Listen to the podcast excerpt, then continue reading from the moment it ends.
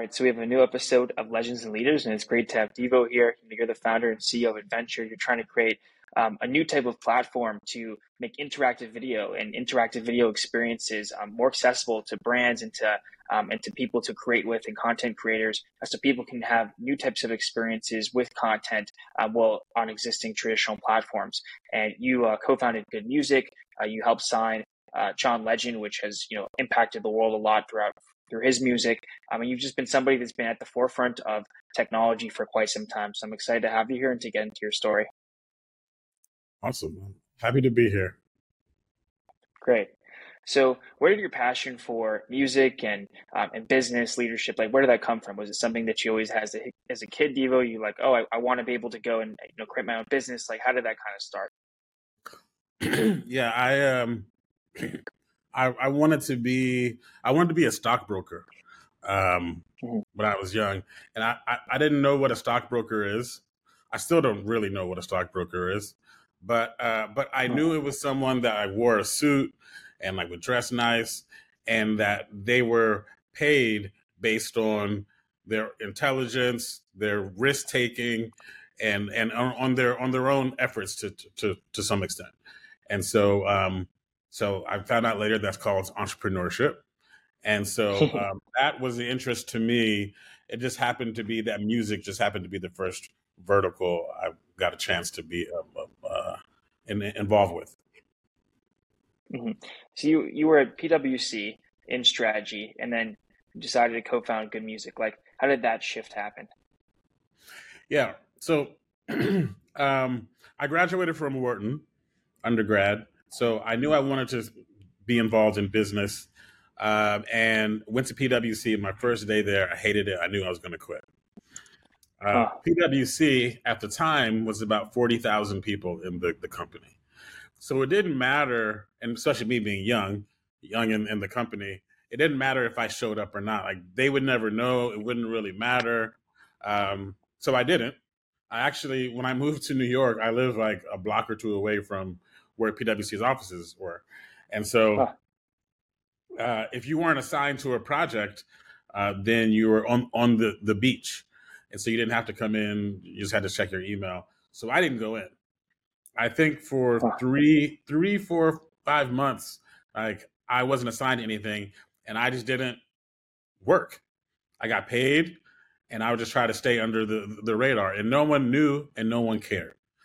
And so that's fun, but it's not fulfilling in that like no one even cares if I show up for, for work. So I wanted to do something where I would have more impact. And I got uh the day I got assigned to my first project, I quit. And I was and I already had a job at Venture Architects, which was this VC sort of consulting shop where we help companies raise money um, you know, later stage companies raise money, help them with their get their business strategies together.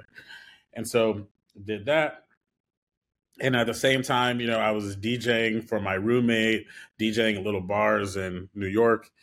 And I started to connect with my cousin who was a producer at that time. This was like uh, maybe 2000, late 2000, early 2001. Um, then the dot com bubble burst. There was a lot of um, shrapnel, like everything just shut down with the internet. Um, and yeah. then September 11th happened. and so, anyways, uh, the there was a, this big economic crush at that time. So all the venture capital money was gone. Um, and and that money is what fed our company. And so we had to downsize that that company, and then just with the um, with September 11th, just even the bigger companies felt that as well. It was a huge impact. So Goldman Sachs and McKinsey, there's all these people losing jobs at these mm. big companies. So all of my friends who worked at these big prestigious companies, they're getting laid off. Me, I worked at a tiny startup. I'm getting laid off. The only person I knew who was killing it was my cousin.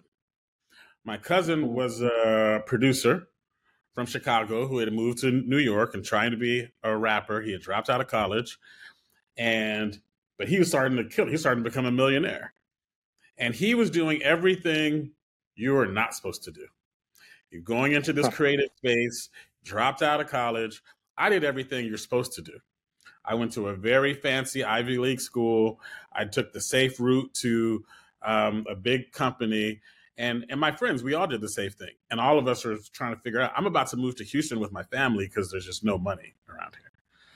So, anyways, to make a long story even longer, um, Kanye West was my cousin, is my cousin, but it was that person at that time who was just crushing it. Mm-hmm. And he's just growing and growing and growing. And I'm like, maybe he knows something I don't. Maybe he's got something figured out that all the rest of us who are just doing what we're told don't quite have it figured out. And so, um, so I start, you know, sh- um, helping Kanye uh, through my Wharton connections. Uh, you know, he wanted to be an artist, didn't have a record deal. Um, the first press articles about just Kanye West as a as a as a as an individual I got through my Wharton connections. Um, his booking agent, the number one agent in hip hop at the time, Cara Lewis. Uh, I got him a meeting with Cara Lewis through my Wharton connections, and he killed it. Hmm. Danced on the, uh, performed on the table, gets the Cara Lewis deal, and we start to move. So that was how that transition happened. I didn't have any employment. I figured maybe he's doing, maybe he knows something. Let me try to see what he's doing. And then eventually, after I started making some moves, he was, and I had no other job. There was no one hiring. Um, and he was like, "You should be around every day." And he started paying me two hundred dollars a week to hmm. be his assistant, and that's how we got started. Mm-hmm. So how did you how did you come to the point of discovering John Legend? Like, was that did you like see some sort of song or performance? Like, why did you want to sign him?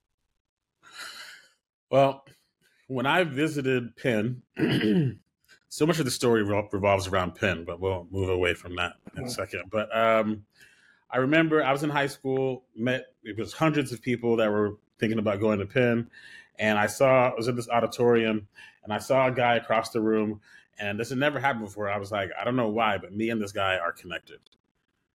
For whatever reason, me and him are going to be connected, like in a in a in a serious way. So somehow we both end up going there. Freshman year, I'm introduced to the same kid, and I'm like, oh, I hadn't met him before. I just saw him so, the previous year. Mm-hmm. And I was like, oh, that's the guy I was looking at. we ended up being part of the same circle of friends that we're still friends to this day. And uh, we ended up all of us being roommates sophomore year, junior year, senior year. Some of us moved to New York together, and John was one of those people. And so at school, um, you know, John was known as a great singer. It's like in an acapella group, and um, mm-hmm. yeah, he was just super talented. And and and as we moved to New York and we perform at weddings and bars, I would be the DJ in this little wedding band. But uh, but he still he was very clear. His voice was special, and uh, you know he had gotten a job at BCG. He's very smart, and he was very uh, programmatic about growing his business. So even from mm. teenage age, he would have mailing lists. This is before really real internet, but he would he, he was very organized and had a growth operation early. Um, so yeah, between between his the quality of his voice that he had a structure to growing his brand and specifically by the time I was working with Kanye and I'm telling him about my roommate who's really talented, Kanye is doing his soul music thing, and but it's still he's borrowing from samples. He's bringing in musicians here and there. It's like always needing to find someone or something to be a resource for his thing. I'm like, if you bring in my roommate, he'll just be always available resource. You can make he'll make your samples. He'll play the piano. It'll sound just like it's in the 70s. And so, but also with what John was doing, John is super talented, but just not sexy and not cool. I think in four years of college, I don't think John kissed a girl, for example. And no, and no one cared. It wasn't a big deal. Just as, as I think back about that time, and then him becoming the sexiest man alive, according to People magazine, was like, wow, like anything is possible. But the bigger thing, I was like, this guy's super talented, but the music isn't cool. So we can bring in Kanye's cool factor, and then bring his consistent soul uh, and music musicality to Kanye. I think it would be a win win situation, and so that's why uh, I put that together. Mm-hmm. It seemed like it was it was about convenience, but did you like really think that John could that could propel him to you know a different place as well, and that his voice was just so unique, or was it just more like based on like kind of the convenience of it? Like, hey, this would be financially make more sense for you, and he's kind of in the same group. Let's put let's put it in together. no, from day one, from day I wouldn't have gotten in, in music if I didn't know Kanye and know that he was an undervalued asset and and known John and uh-huh. known he was an undervalued asset and known that they both would uh, make each other more powerful. Huh. Interesting.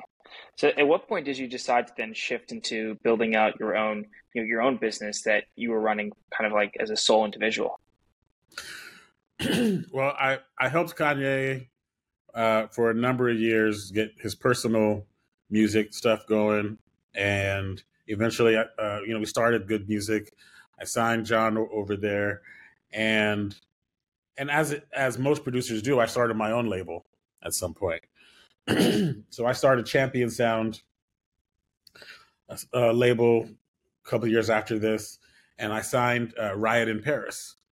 Um, hmm. And it's like a rock rap group that people haven't heard of, and so I was already starting my own company at that time. I had my own studio in Midtown Manhattan. Excuse me. And so yeah, I was already going down my own path. And then I wanted to I wanted to reset my career. I knew I liked entrepreneurship. I know I liked uh, building things. It's not super important to me that it's in music. Music, for a number of reasons at that time, is not a good space financially to be in through technology shifts and whatnot. So I actually went back to grad school and I got my MBA at Columbia and I was going to um, I was going to go into private equity is the idea, which again is another method of entrepreneurship where we're buying something, doing things to make it way more valuable, and then selling it. And so that was the idea. And I'd spent the previous 10 years or so in entrepreneurship in one way or another, whether that's from the VC side, starting an artist, starting a label, um, and growing them. It's the same thing to me.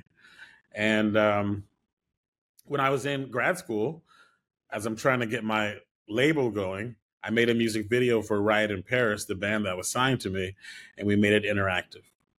Um, we you know, put out a regular music video, put it on YouTube. People said the song sucked.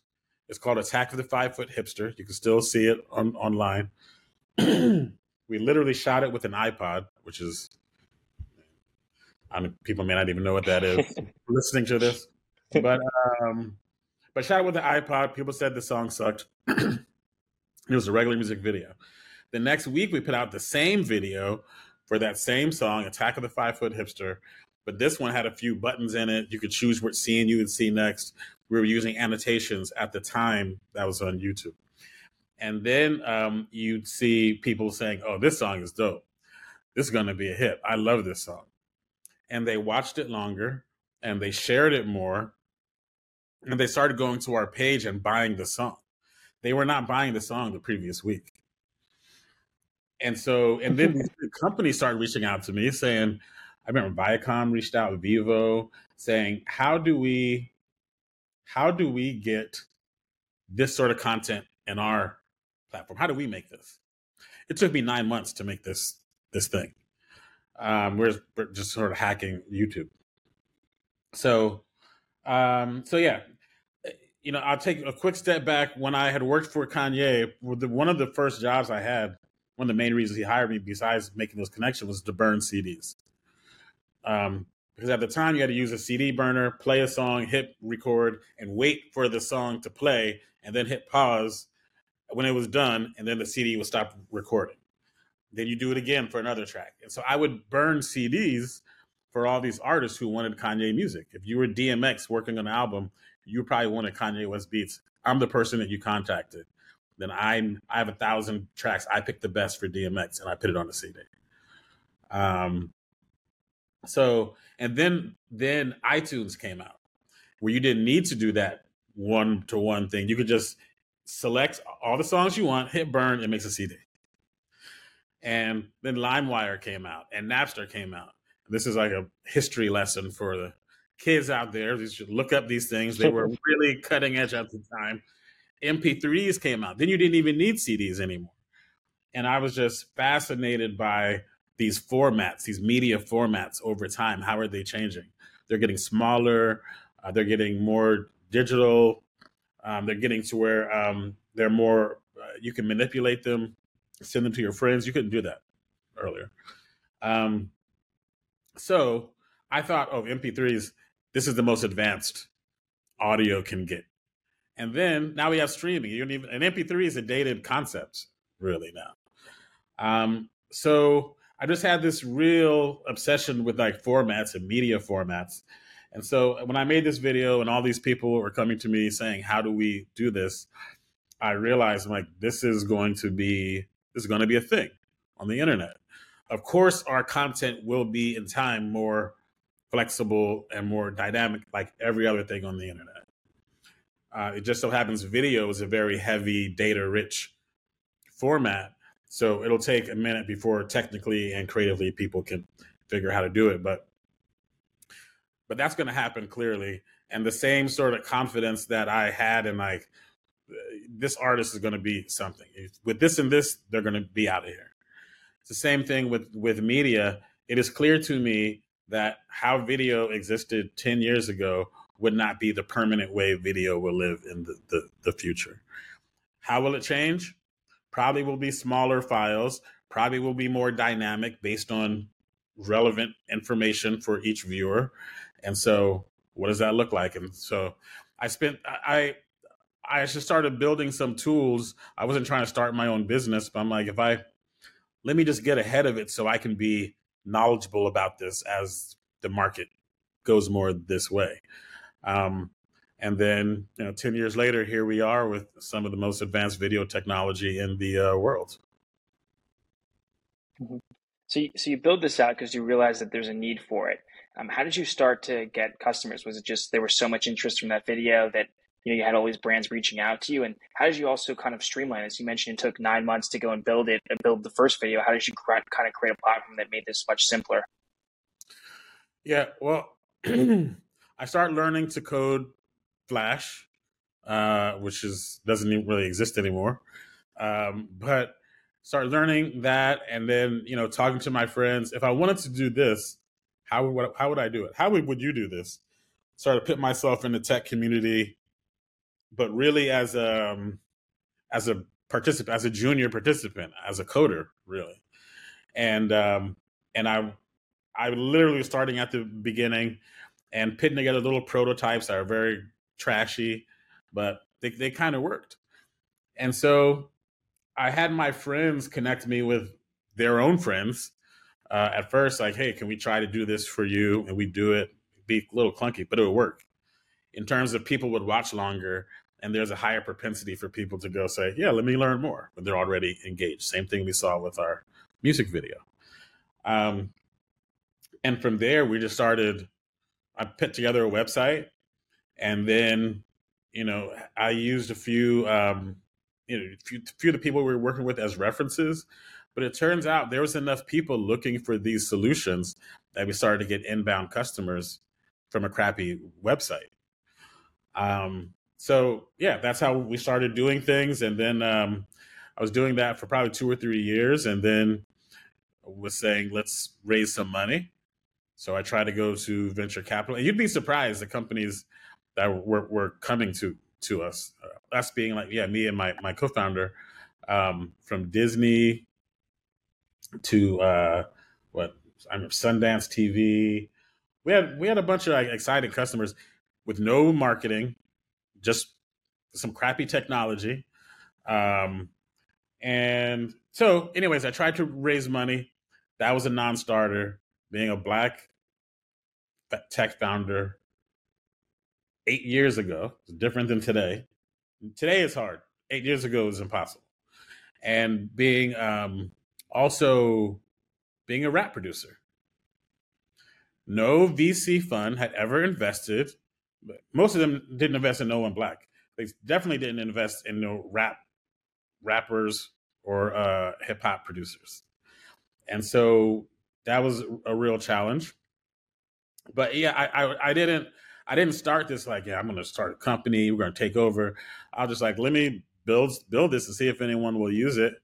And um, okay, now I need some money to actually grow this properly. And it was almost accidental to to to to, to start with. Uh, that's how we got the, the mm-hmm. ball rolling. So I was reading this article, Devo, that your revenue in, from like early 2021 towards like the end of 2021, it increased 80 times. Like, what do you think was the biggest like result of that increase? Uh, well, there's a, a number of things. Number one, we're starting pretty low, and uh, and we started to build community. we started to. The thing that's interesting about our product is that, which is unlike 99% of products, every one of our customers and users, by definition, wants as many people as possible to know they're using our product.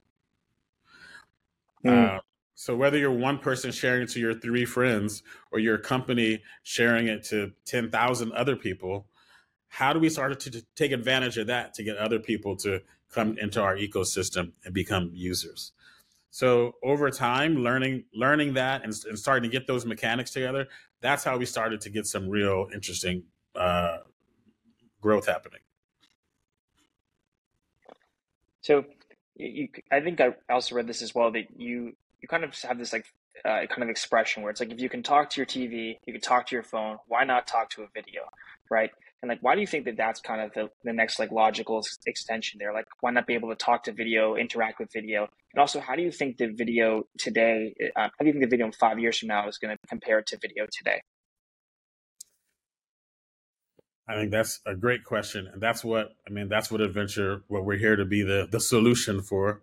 Um, but yeah, I think we love video. I mean, you and me are on video right now, and average American watches over five hours of video a day. Every company invests in video. Um, every social media platform has turned into a video platform. Um, yeah. The vast majority of internet traffic that's going around you right now is video. Like this is a video dominant society, and we're only going to be increasingly that way. So video is not just one thing; it's it's the thing. Uh, and the, you think about the future, you probably will think less about you don't see t- books and text and lots of letters. You see video, you see moving images everywhere. And so, um, if that's the case, and video is so important, why doesn't it have the same capabilities as your refrigerator or your uh, this this thing that that, that you, you carry around? We think it should. And so, um, so that's sort of the sort of the thesis and and even technically we could jump into how youtube and netflix make videos and and it's a lot more dynamic than you think. There's a lot of calculations and things happening in the background. That's why your video gets fuzzy gets better because it's responding to things. Our thesis is the next evolution of streaming. Right now it responds to your environment and your bandwidth. That's fine. That's a starting point the next evolution is that it'll be responding to data. And so the video that you see will say, well, Ben likes this and he responds to this and he hates this. That I see, it says, well, Devo, he loves this and he turns it off if you show him this. So how can we, in a, the simplest way, the generative AI helps with this, modify the video content so that what Ben sees is the most engaging for him and what Devo sees is the most engaging for him. Um, that's where we see it going. And all we're doing at Adventr is making basically the rule set of uh, where does the information about Ben come in? Okay, then how does that affect the media? Boom, boom. Okay, boom. We're the rule system for how that should work, and and including you being able to talk to it, which we have we have a patent on, is a pretty clear. You being able to talk to media and it talk back to you and say, "Hey Ben, good morning. Do you want you know pancakes or eggs today, we see that being pretty expected in the trajectory, but it has to be designed somewhere. And so that's that's where, where we fit in into the brain and the um, creative uh, what do you call it like uh, best practices around how this is made